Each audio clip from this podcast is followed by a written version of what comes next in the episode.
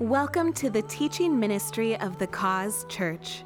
We pray you will be encouraged, challenged, and blessed as you listen to the Word of God. Our dad, Pastor Bob Reeve, graduated heaven on February 20th. If you're newer to the church and maybe you didn't know that, this is our first Father's Day without our dad. And so it is a, it is a little bit tough.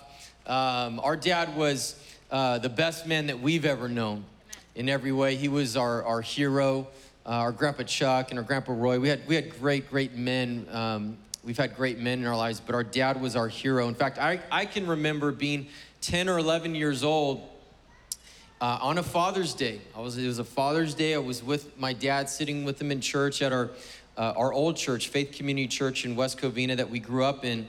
My Uncle Jim was preaching. And then at the end of it, he asked dads and sons to pray together. And so my dad prayed for me. I, I don't remember. I don't remember Josh being there. It might have been just been me and my, me and my dad. My dad prayed for me, and then I, I went to pray for him. I tried praying for him. I couldn't even get one word out.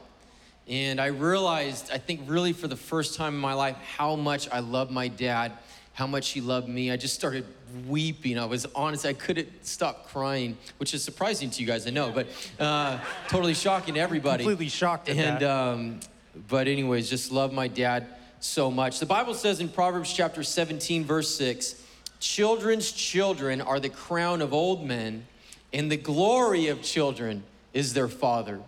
And so this morning, Josh and I are going to share the, we call it the top 10 lessons. Honestly, we could have made it a lot longer, but 10 really important life lessons that, uh, that our dad taught us. And in fact, early in the church, for those of you that were part of the movie theater days, my dad, for a while, he was all into top 10 lists right at the beginning. It was like David Letterman or something he got it from. Just kind of funny top 10 lists. This is kind of a tribute to him. Yeah, we, he'd make up top 10 lists. We, we do it every weekend for a long time. Yeah. So that's kind of why we're doing it. So we're going to have fun. So if you don't have your pen, a Bible, a notebook, get it, get it ready. You'll want to take down these notes because they'll be applicable to everybody. As you're doing that, watching online as well, glad you're joining us. Let me pray. Father, we come to you here today, God. We celebrate dads here today, Father, and we just want to come into your presence right now and hear from you. And uh, Lord, have open ears, open hearts to receive everything that you want to say to us here this afternoon, Father. We, we love you. We uh, just are excited to be here. In your son's name we pray. Amen. Amen. So, in no particular order, we'll start with point one, which is all about laughing. Laugh at yourself. Don't take yourself too seriously, right? Life has enough challenges, right? There's there's points in life where we just need to decide to laugh at it. As a parent with five children, not 14, I have five. Every time, uh, you know, every time it gets challenging, it's like I feel like I'm drowning and I'm asking for a life vest, and then another child shows up, right? That's what it's like. As a parent with a lot of kids, we have to laugh at some of the things, and we have to, you know, I have to laugh when they do things that's like, what are you doing? Sometimes you just have to laugh. Life is challenging enough. It's okay to laugh at things. When I was in high school, I ended up being a valedictorian at, our, at my high school, and you know, my cousin Jeff, one of his favorite stories to tell people about my t- our time in high school was, you know, one lunch break during uh, at high school, I was drinking a Hawaiian punch, a red fruit punch soda, and during this lunch break, I happened to drip a small drop of it onto my white shirt. And so, me and all my brilliance, I decide I'm gonna fix that. So, I decide I'm just gonna lick that drop off of my white shirt. So, instead of having one or two small red drops on my white shirt, I have a tongue smear on my shirt. And my cousin Jeff just laughed at me. And, you know, I've learned to laugh at that. Did John. Josh mention that he was valedictorian too? it shows you his. I only mentioned it once because I'm very humble as a person, John. So sometimes you just have to laugh at it. In fact, you know, the when- old valedictorian. Old- that, that's basically how it went, right? So you got to laugh at it, right? oh gosh. For a show of hands, who's ever done that as well? All right, perfect. so every, uh, I now I joke. Every dad, my my daughter Arabella cringes every time I say this, and I do it just because of that reaction. But I say every dad, you need to have your your dad jokes, right? I, every dad has their one go-to dad joke. You know what I call that joke? Their unicorny joke, right? Their unicorny joke. Because it's one and it's corny, right? You'll get that later, put it in your pocket and pull it out. You'll be like, unicorny, I like that. I'm going to use that too. Life is hard enough. We like to be lighthearted as a family. My dad set that example. Our family, we set that example. We would laugh a lot. In fact, if my dad went to a movie, even if the movie was just average, if he thought there was a part that was funny, it made the movie funny, right? Because his laughter was contagious. Uh, you, you know, you could put up the picture. We got to go as a family and got to listen to Angela Johnson at one point, who's a comedian. She's very funny. We got to go to an improv and got to listen to her very funny person. If you don't know who she is, you should search her. She has a great bit about nail salons where it's like, you need gel for nail. Honey, that's why you know her boyfriend. It's really, it's brilliant. It's brilliant. It's not Oh, my bit, it's her bit. Dad would be so proud of you right now. He would be. He would be He'd, he'd just out of be his like, chair. keep going, right? It's just a slightly racist impression right there, in case you were wondering what was it's, going on. It's very funny. oh my gosh. Then she goes on with her new bit about it. She's like, now every time I go in a nail salon, I'm worried. They're like, do they know who I am? Are they gonna be mad at me? It's very funny. So she, we like to laugh. When we'd go on family vacations and we'd drive, as we got older, we'd pick out a comedian and we'd literally buy their stand-up comedy tape as long as it was clean, which is a hard time that back then to find and still a hard time to do. And we'd listen to that. So, you know, some one of the things that my brother and I do to amuse ourselves when we're speaking is we'll throw out these bits, these pieces from these comedians and just figure out if anybody else knows that we said it, right? So I already gave a Jim Gaffigan reference. I don't know if you picked that one up already, but we like to laugh. We, do, we try not to take ourselves too seriously, but we do take the Lord seriously, right? Even in the church we we like to laugh. We like to have a good time. If you know these are points that if we're hanging out after service today at a family gathering that's this is what we do. We'd laugh. We'd we'd tease each other and have a good time. We tell jokes. So the book of proverbs chapter 17 verse 22 says it this way and just for john it's in the the old king james version a merry heart doeth good like medicine but a broken spirit drieth the bones john just I, for you I asked Josh during the last service, why did you pick the old King James version for this verse? A merry heart doeth good. Very British sounding. just connecting with Anyways, yeah. different Number two is- audiences and ages, John. Number two is this family first. Family first. Other than the Lord, uh, our dad taught us that family comes before everything. Right.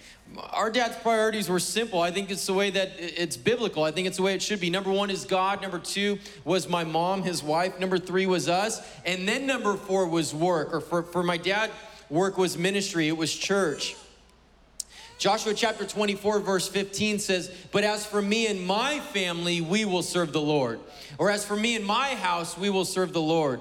Our dad loved uh, his family. He would do anything, he would give anything for us. And faithfully loved my mom. They went through, if you've heard before, they went through their own challenges. They didn't have a perfect marriage because there's no such thing, but they did have a healthy marriage.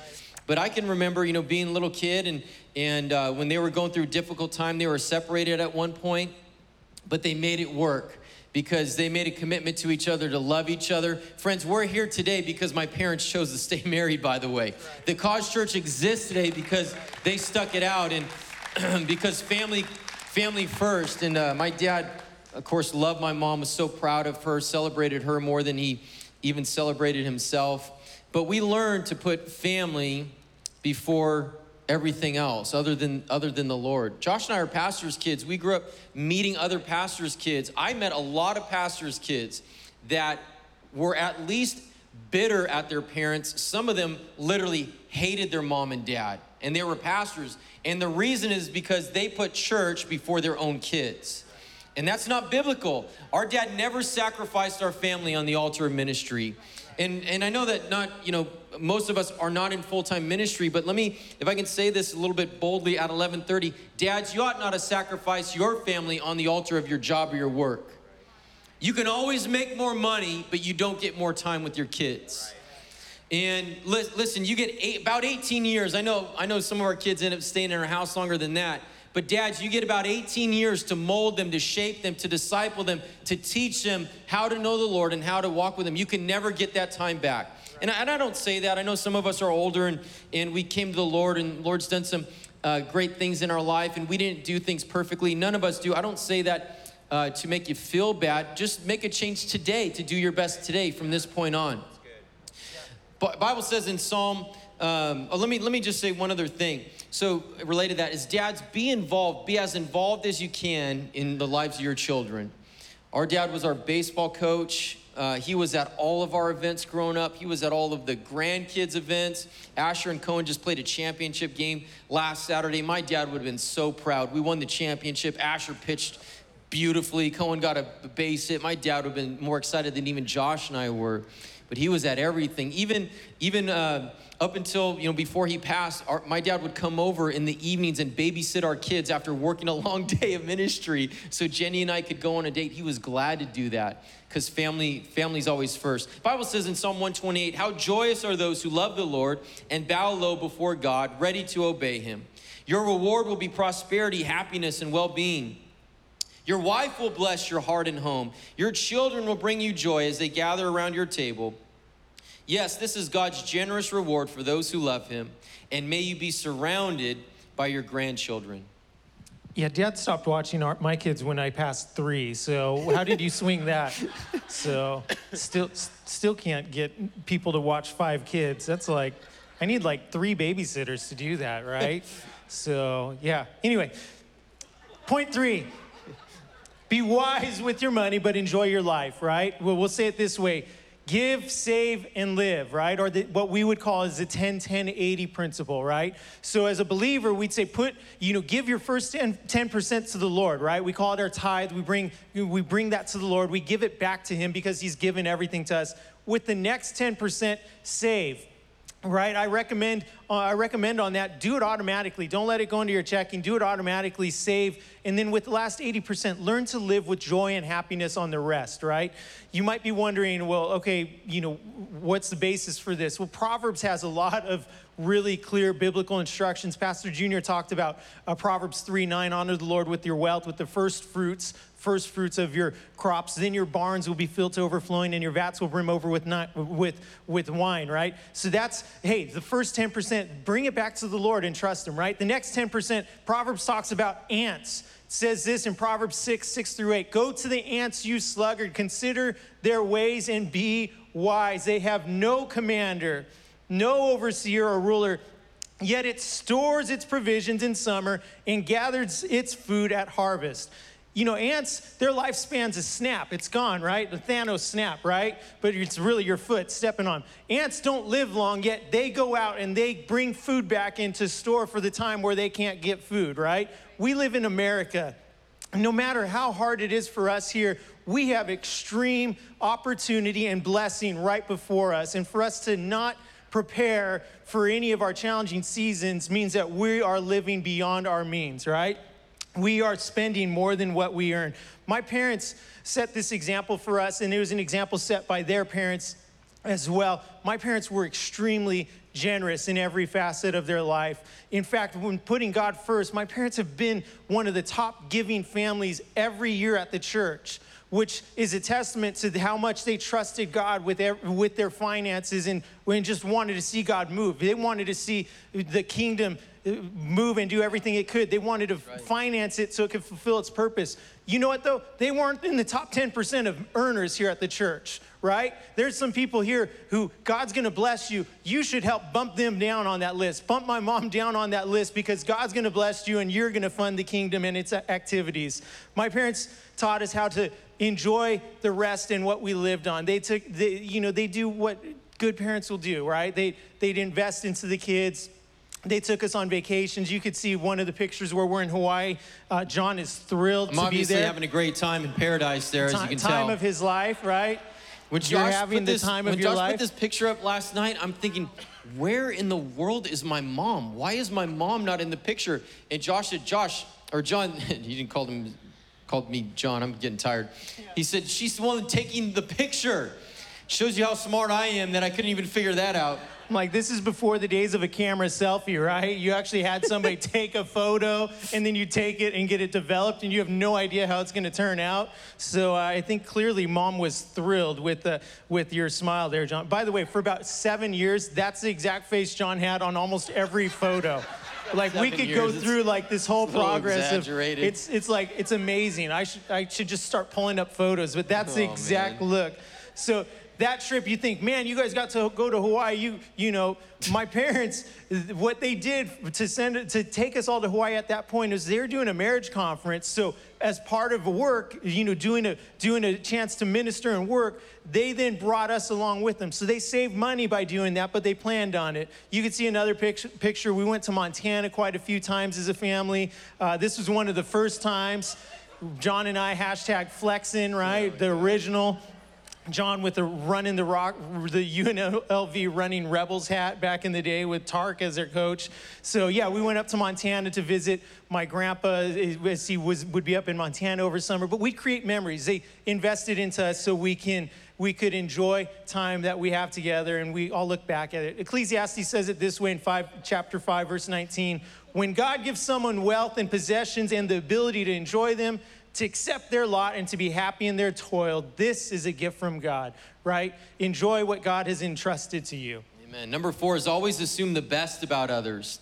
Friends, in, in your work, in your family, in your marriage, especially in your marriage, people are gonna let you down. They're gonna fail to meet your expectations. They're gonna miss the mark. And you can either get frustrated with them, you can get angry, you can, you can get upset, you can assume the worst, or you can choose to assume the best about them that, that they tried, maybe something came up, something happened, they made an honest mistake. Listen, in, in, in your marriage, wives, you ask your husbands to take the trash out. You expect it to get done. You go and you check on it. The trash has not moved at all. You can either get mad at them, you can go yell at them, you can complain, you can say, You never listen to me, I do everything around here, blah, blah, blah, blah, blah.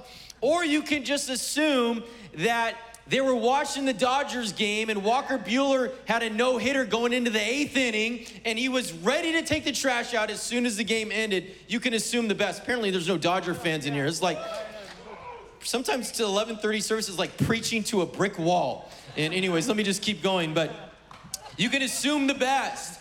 All So- the Dodger fans are watching the game right now. I know, now. they're that's all watching probably the why, game, right? right. They're, they're, they're watching Yeah. it. Uh, some, sometimes I get frustrated with people at you know at, at work and half of them were my own family and i'd go and i'd talk to my dad and he'd kind of listen and then he would oftentimes he would just say john they're probably doing their best they're probably doing their best you know that's how my dad lived his life he he erred on the side of grace he treated people right even when they treated him wrong he assumed the best about people. You know why? Because he saw the best in people. So many of us choose to focus on the negative things with other people, especially our spouses. We think about all the things that they aren't doing, haven't done, you know, did us wrong, instead of appreciating them and thanking them for all the things that they've done right and assuming the best about them. Friends, it's just a way better it's much better to live when you assume the best about people, when you choose to see the best in people. Jesus said in Matthew chapter 7, the Sermon on the Mount, he says, Whatever you want men to do to you, do also to them. That's called the golden rule. Do unto others as you want them to do unto you. Do the assume the best about others. Yeah, tied in with this, we teach our kids don't mind read, right? You don't know what your siblings are thinking, right? So don't don't don't mind read, right? So it's tied in with that. We tell them that all the time. But they were going to do this. We're like, you don't know what they're going to do. You're mind reading, right? So point 5 is this. It's better to make things right in a relationship than to be right. Now, I know some of us are very much like, if I'm right, I'm right, right? And if I'm right, I'm gonna stand my ground. And if we have to fight, we're gonna fight because I'm right and you're wrong. And so I'm gonna stand my ground. Sound like a white rapper, Josh. That's my goal, John. So I could be your hype man. but it's better to make things right than to stand your ground about just being right. There's times where you have to utter two words, right? I'm sorry. Let's, in fact, let's practice it all together on the count of three. One, two, three. I'm sorry. Was That's- that painful? That's hard to say. it's hard to get those words out. a little hard to say, right? so, but then we also we teach our kids. Then you need to be specific. What are you sorry for? I'm sorry for this.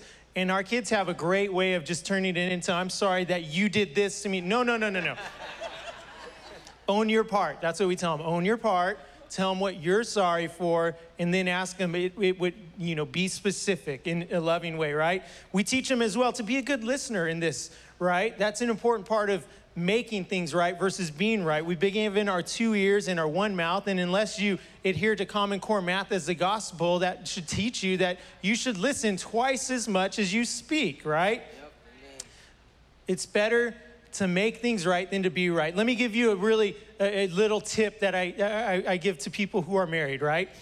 It's called the 777 principle. Some of you are thinking jackpot, right? 777, right? So here's, here's the tip very shortly. Every seven days, have a date night. Take a, take a date night, right? Every seven weeks, take a night or two away if you can, right? Get away just for uh, it's just to break the routine up. Every seven months, go on a short vacation together. If you do the 777 principle, I guarantee you it will take your marriage and it will make it better, healthier, and stronger, right? Let me say it a different way, tied in with this. You might be thinking, hey, I can't afford to, to go on a date night every week. I don't have time. It's expensive. If you don't have time, first of all, you need to make time. Secondly, if you think it's expensive, pay the teenage babysitter, pay the young adult babysitter somewhere between 10 to $15 an hour because that's a whole lot cheaper than going to counseling and paying 75 to $150 an hour, right? And by the way, there is no shame in going to counseling because if you're going to pay them 75 to $100 an hour or 150, whatever it is an hour to help you heal in your marriage, that's a whole lot cheaper than talking to an attorney and having them divide your estate in half, right? And they're oh, going to take their portion, right? That's good. So this is not just a life, this is a finance lesson as well as a health lesson for your relationship. What's love got to do with it? This is about money. This is about money, right? Invest in your time together, right? It's way cheaper to ha- eh, invest in, in, in somebody to watch your kids so you can spend that time away. By the way, if you're going through a marital challenge, if you can press on and press through it and let God heal it, right? If you both commit to making it work, in, I promise you, in three years, you, as you go through it, you will end up happier and more fulfilled than you realize. You, you will think, man, uh, this is the worst, this is not worth going. If you push through, three years from now, you'll make it through and you'll look back like, I can't believe that we were, we were thinking of ending it, right? You'll end up happier and you'll be able to be used by God to be a testimony to what He wants to do, right? So, this is all about making things right is better than being right. Apologize when you need to. We apologize in front of our kids all the time. I'm sorry that I said this. I'm sorry I talked to you this way, right? To say it differently, it's better to act your way into feeling than to feel your way into an action, right? Sometimes you just need to you need to act like you love your spouse even if you don't feel like it, right? You need to act like you care even if you don't feel like it because if you keep acting like it, eventually God's going to change your heart and you will feel like it as well, right? Uh, James says, "Whoever knows the right thing to do and fails to do it, for him it's a sin," right? So, and then uh, Jesus says this in Matthew as well. He says, "Get rid of the log in your own eye, and then you will see well enough to deal with the speck in your friend's eye." Make things right rather than being right. If you guys don't know a sitter, just drop them off at Josh and Elizabeth's house. They won't even notice. We'll have they don't no even know how many kids they have anymore. We'll have no idea, right? Just pick them up whenever you want. Actually, my I tease my brother a lot because point number one, we got it from our dad. My brother is one of the best dads and husbands that I know. He, my brother is an incredible man of integrity. Everything he just said, he lives, he models, and uh, so that was that was good preaching. Funny side story. We, we got a 12 passenger van, so somebody asked me, they're like, oh, is that for the church? Nope, this is for my family. I need all the Yeah. space that I could get. And what cracked me up is this van, the license plate, it's now changed, but it was henna for you, right? Which is so funny. Here I am, a pastor, and driving around with the Yeah. van So if you need any henna hen- license plate. if you need If any any henna- henna work, I can do it on the side. It's my side That's hustle. right, that's a side hustle. Part time, full time pastor, part time henna artist. Oh my gosh. Number six is do your best. That's all you can do. Do your best. That's all you can do. This principle is actually, uh, my dad talks about it in inning six, chapter six of his book, Dugout Talk. And uh, we actually, I don't know if you noticed when you walked in, but we made these books available for you today. Uh, at the table in the back. So if you don't have one, you can get one on your way out. Don't take like 50 of them, but you can have one. Uh, and our dad actually wrote it shortly after our grandfather passed years ago, around I think maybe 2001, 2002, he wrote it. And then before uh, his celebration of life, we were actually having a conversation with my mom, Josh, Chris was there, and we were talking about what we're gonna do. And my mom said, you know, it'd be really nice if we reprinted uh, these books and gave them out to everybody because we they were out of print. And so yeah, I said, yeah, that's a good idea. So Josh said, yeah, he said, I'm writing a chapter for the book. And we're like, what? What are you talking about? He's like, yeah, I already started. I, I'm, I'm gonna write a chapter, I'm gonna call it Extra Innings, and we're gonna put it in the book. I'm like, when are we gonna put this in the book, Josh? I was thinking like a year from now. He's like, we're gonna reprint them and uh, we're gonna put it in right now. I'm like, dude, you can't write a chapter to dad's book without me writing a chapter, and then Shannon has to write a chapter too. I said, Josh, when do I need to write this extra ending chapter? He's like, by tomorrow? I'm like, bro, I have to go home. I'm in like the deepest pain of my life, and I gotta go write a chapter for dad's book. So I did my best because that's Do all your I can best. do. Do your best, It- John. That's yeah. all you can do, right? It made it in here. I don't know if it's any good, but I did my best. and- Hey, that's it. No, just kidding. It's actually it's really good. Uh, John's and Shannon's chapters are really good. But you know, um, our, our dad was, he would never get upset with any of us, or even when he was leading the church staff members, he would never get upset if people failed. He would get upset if we didn't try. And in baseball, we learned growing up from dad and Grandpa Chuck that there's a big difference between making a physical error and a mental error. Physical error, that happens all the time in sports and in life. If physical error is you, you swing and you miss, you don't catch every ball. A mental error is when you're just not paying attention, when you're not focused, when you're not trying your hardest, or maybe your attitude goes south. And that's when dad would get bugged. In fact, one time we were playing a little league game. I was probably 10 or 11. Josh was like eight or nine. And we went out there and we were just getting creamed. Just one or two innings in, we were playing terrible. The other team scoring all these runs on us. And my dad, you know, he was he was a great coach, but he was bugged at how bad we were playing. So he, in between innings, he got our team together and he's doing our best. He's frustrated with us, but he's doing our best to encourage us, give us a good coach's pep talk, you know. And he's saying, boys, we could go out there, we can still win. He said, if we play hard the rest of the game, we can we can still compete. He said, look, and listen, we can either go out there and play our best, or we can just quit right now and go home and watch the Mickey Mouse Club. One of the guys on our team, Bobby, said, Coach, let's go watch the Mickey Mouse Club. I vote for that. He's done. He was yeah, d- that's a good idea, coach. yeah. So, listen, part of doing your best is do your best and don't compare yourself with somebody else. Don't compare yourself with anybody else. My best looks different than Dave's best or, you know, Jason's best and looks different than your best. Do your best, friends. We learned this principle and applied it in all the areas of life. We did our best in baseball and in school growing up. Now in ministry, I don't know how good it is, but we're doing our best. As a dad, we're doing our best. As a husband, we're, we're doing our best. So do your best. God doesn't expect you to be perfect, God doesn't expect you to never fail.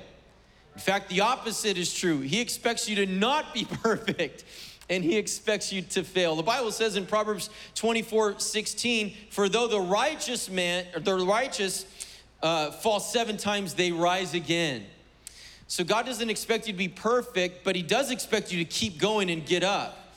He does expect you to do your best. In fact, Jesus tells a parable in Matthew 25, the parable of the talents. It was one of our dad's favorite topics, really, to talk about, preach on. He did seminars on it. The parable of the talents, how God expects you to give your best. He expects you to give your best with your time and your talent and your treasure. so at the end of your, your life, when you stand before the Lord, He can say, Well done, good and faithful servant. Paul says it like this in Colossians chapter 3 Don't just do the minimum that will get you by. Man, that is so true in our world today. So many people just do the minimum, just barely want to get by, barely want to pass in school, barely want to get by in work. Paul says, Don't just do that, do your best. Work from the heart for your real master, for God, confident that you'll get paid in full when you come into your inheritance. Yeah, such a good point. Every time I hear that, I think of Jimmy Eat World song "The Middle." So you can you can Spotify that later. So I won't sing it. Point seven is don't quit. Finish what you start. Right? I joked last service. I know that this is Father's Day, and fathers were known for having projects that we leave unfinished. I'm not talking about those. Right? Those things. I'm talking about if you make a commitment to something you're going to finish and follow through on it, right? So, you know, that, that think of that in every area of your life. Relationally, you know, anything that you're going to make a commitment to, you're going to see see it to the end, right? My parents would use they they teach us on this every single time. If we joined something, if we joined a sports team, if we joined anything like that, and my sister, if she joined a vocal, something with the, her, her talents, that we would finish it. We were committing to it and we would see it till the end. And even if we felt like quitting, quitting was not an option. And a lot of times I could hear my dad saying something like this is that Reeves are not quitters right? Those are things that, that, are, that we've taught, that we were taught, and that now I teach my kids. You're not quitting. You're going to finish this. Something that you should be proud of your heritage, and if you're not proud of it, turn your heritage into something you want to be want it to be proud of right? Yeah. for the next generation and teach lessons like that right? So i can remember as a 12 year old i wasn't sure if i wanted to play baseball that year so my dad had a conversation. He's like you can either play baseball Eh, oh, and if you're going to play, you're playing the full year, you're not quitting, or you could get you Barry Sanders autograph, which back in that time, Frank and Sons in Walnut, every Saturday they had a sports collectible show. We'd go all the time because we liked that. So you could see a picture of my dad and I. This is me as a 12 year old, and I played that year and enjoyed it and got to create memories. I, I'm, I'm struck by how white my brother and my dad are in this picture. You guys are not just white, you're white. you're white. That's why I have the All red I see is, is a red a bat and some blue. I can't contrast. even see where your jersey ends and stuff.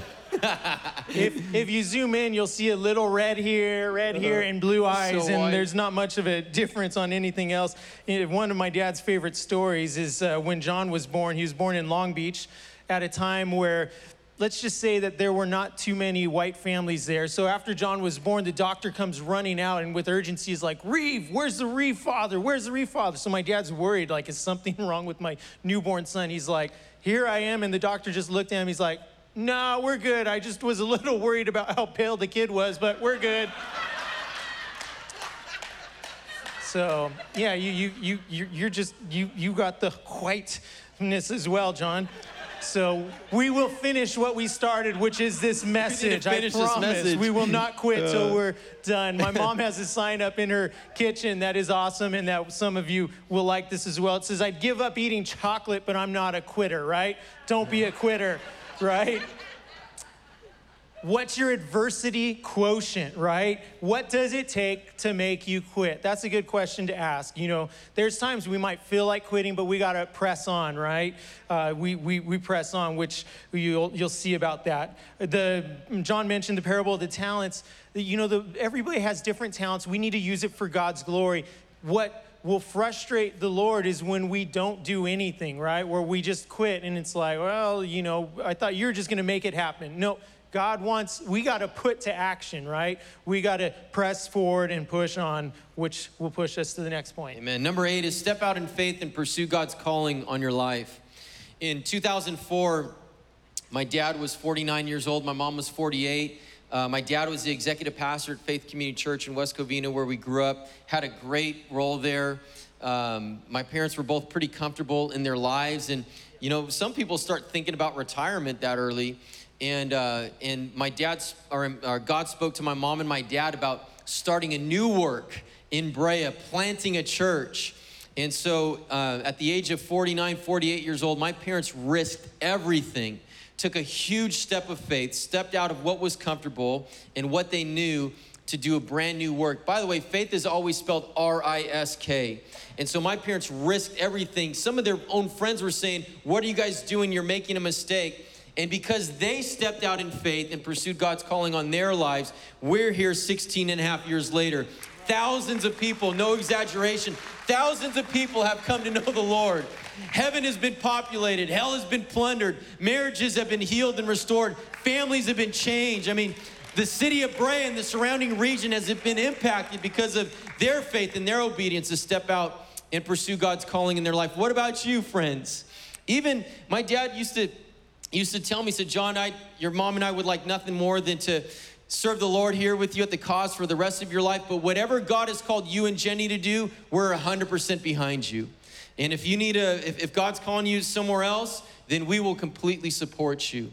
Paul says it like this in Philippians 3 he says, Not that I've already attained or am already perfected, but I press on that I may lay hold of that for which Christ Jesus has also laid hold of me. Brethren, I don't count myself to have apprehended, but one thing I do, forgetting those things which are behind and reaching forward to those things which are ahead, I press toward the goal for the prize of the upward call I like that. The upward call of God in Christ Jesus. Yeah, he never told me that. He just said, You're stuck here forever. Probably wanted Actually, you he to said, stay whoever, than me. whichever one of you leaves first, the other one has to stay. So good, good luck. No, Yeah. I'm just kidding. Point number nine is integrity matters. Yep. Integrity matters, right? We are who we are because my parents are who they are. Who the people you see up on the platform are the same people my parents were off platform all the time, right? If they weren't who they were off platform, we wouldn't be who we are right now. We'd be doing something else. Integrity, just to go back to definition, essentially means wholeness, right? If you think of it in math terms, an integer is a whole number, not a fraction, right? So when I say integrity matters, it means that we should not compartmentalize our life. Hey, this is my church part of my life, this is my work part of my life, this is my part of my life that nobody gets to see or hear about. We don't compartmentalize our life, right? I think that's part of the reason why the Bible often talks about having wholehearted devotion to the Lord as a foundation for life. Because if we put God at the center and pursue Him with everything we have, everything else should revolve around that, should fit in with that, and become things that we enjoy because of our pursuit of the Lord and our enjoyment of who God is. And then His hand of blessing allows us to enjoy everything else, right? it's something that I want to encourage. I try to model it for my kids. We want to we want to be my wife and I try to be people of integrity for them as well. The psalmist writes this in Psalm 101 verse 2. It says, "I will be careful to live a blameless life. When will you come to help me? I will lead a life of integrity in my own home." So we want to live a life of integrity because integrity matters. Amen. That was your best point, I think. It was my shortest point. Is that why it was the best point, John? That was good preaching, honestly. Number 10, here's the last uh, lesson that we're going to share today, and I think it encap- encapsulates everything else. There's nothing more important in life than the cause of Christ. Acts chapter 13, Paul's preaching a message, and he references David, and he says two statements about David that uh, have really impacted my life. And um, this is what he says. He said, David was a man after God's own heart. And David served God's purposes in his own generation, and then he, he uh, fell asleep or he went to be with the Lord. And uh, I, told, I told Josh, I hope that uh, at my funeral that my brother can get up and say with integrity that that's the kind of life that I live. That's the kind of man that I was. And my dad was absolutely that kind of man. He was a man after God's own heart. He served God's purposes in his own generation. And the reason is because he lived for the cause of Christ. He served, his life was devoted to serving the cause of Christ. Jesus, in, in John chapter 18, Jesus is interacting with Pilate before his crucifixion. Pilate therefore said to him, Are you a king then? Jesus answered, You say rightly that I am a king. For this cause I was born, and for this cause I have come into the world, that I should bear witness to the truth. Everyone who is of the truth hears my voice. The name of our church, the Cause Church, used to be the Cause Community Church, comes from this verse in the Bible. In fact, up until recently, we just painted these walls. We had that verse on, on, on the wall next to the screen. And our dad chose the name the Cause Church because he said, I want to remind myself and I want everybody in our church to know why we're here and what we're living for. We're living for the cause of Christ. Friends, there's a lot of causes in our world. Some of them are straight up evil and, and completely anti-Christ. Some of them are, you know, are fine. There's only one cause, however, that's eternal. That's the cause of Christ. Because God is eternal. The Word of God is eternal. Heaven is eternal. Hell is eternal. People's souls are eternal. The kingdom of God is eternal. The life, love, and power of Jesus working in and through your life. Friends, that's eternal. And what are you gonna live for? What are you gonna live for? Everybody's living for something. Some people are just living for their own cause, they're living for the cause of themselves. All of those other things fade money, jobs, fame, fortune, finances, houses, hobbies, all of that stuff is gonna fade away. Only the cause of Christ lasts forever. And our dad lived for the cause of Christ, he died for the cause of Christ. And uh, friends, that's exactly how I how I'm gonna live my life. That's exactly how I think my brother's living his life to give everything for the cause of Christ. Nothing else matters. Nothing else matters other than knowing the Lord, walking in relationship with Him, seeing other people, seeing other people fall in love with the Lord, Jesus change, transform their lives. Man, that's what we live for. That's what my dad lived for. I'm thankful that because he did, we're still here, moving forward. Cause of Christ is still continuing and advancing. I want you to ask yourself a question today as we as we close. And question is, am I in relationship with God? I'm not asking if you know about God. You probably know about a whole lot of people, a lot of famous people and entertainers. You know about them, but you don't know them. You don't have a personal relationship with them. There's a huge, huge difference. A lot of people know about God. That doesn't mean anything. Do you know the Lord? Do you have an intimate personal relationship with the Lord? That's what He has created you for. That's why He sent Jesus. That's why Jesus came 2,000 years ago to this planet, stepped out of heaven, sinless Son of God. For God so loved the world, Jesus said, for He so loved you that he gave his one and only son. God gave his one and only, only son that whoever believes in him, whoever puts their faith, whoever puts their trust in him, you might say whoever surrenders their life to him, will not perish, but have everlasting eternal life. Jesus came and lived a perfect, sinless, holy life, fully man, fully God.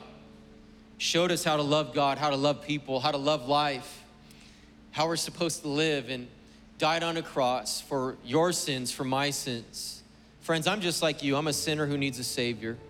And Jesus came, gave his life, shed his blood on the cross, and his blood covers us and cleanses us from all of our sin, all of our mistakes, all of our brokenness, all of our selfishness.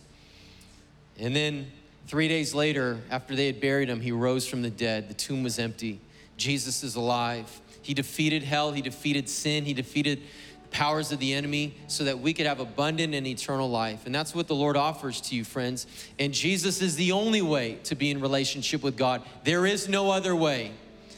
Despite what people like to say, all paths lead to God. No, no, no, no, they don't. That's like saying all paths lead to Lubbock, Texas. No, they don't. No, they don't. Uh, you might think you're going to Hawaii. You might end up in Lubbock, Texas. And uh, because there's only one, one way to get there, friends. There's only one way, and his name is Jesus. He's the way, he's the truth, and he's the life. And he loves you so much. Maybe you've never made that decision before to surrender your life to him. Maybe you prayed a prayer, but you you're walked away. You're not living for the Lord at all. He's nowhere in sight, nowhere in your mind, but you're thinking about it right now because you're being presented with an invitation. Maybe you're watching online and you realize, I need to come back to the Lord. The Bible says his arms are open, just like a loving father waiting for his kids to come home. He loves you. Turn around, friends, repent, change your thinking, change course, and come back to the Lord. If you're here today, you're not in relationship with the Lord, but you want to be. I want to I want to give you an opportunity right now. The Bible says today's the day of salvation, not tomorrow, not next week, not when you fix some things in your life. Today's the day. I heard growing up in church, today's the day. You're the person. You make the choice and God makes the change. So true. Would you close your eyes for a moment? Just give a gift of privacy and if you say, John, I, i have never made that decision before, but I want to be in relationship with the Lord. I want to surrender my life to Him because I need Him. Or I've kind of turned my back, but I want to I want to come back to the Lord today. I want to come back to Him. I want to give you that opportunity right now, friends. Maybe you're watching online. You can let our team know as well. With everybody's eyes closed, heads bowed, on the count of three, if that's you, would you just lift up your hand and make con- eye contact with me? I want to see you. I won't embarrass you. I won't call you out. I won't make you say anything, but I want to see you and agree with you. On the count of three, lift your hand high. One, two, three. Hold your hand up, hold it high until I see you, friends. Anybody here today? Just give a moment in here. Anybody in here this morning? Jesus' name. Great, great. Thanks for listening to this message from the Cause Church. For more information about the cause or for further resources, visit our website, thecause.cc, or call 714 255 0930.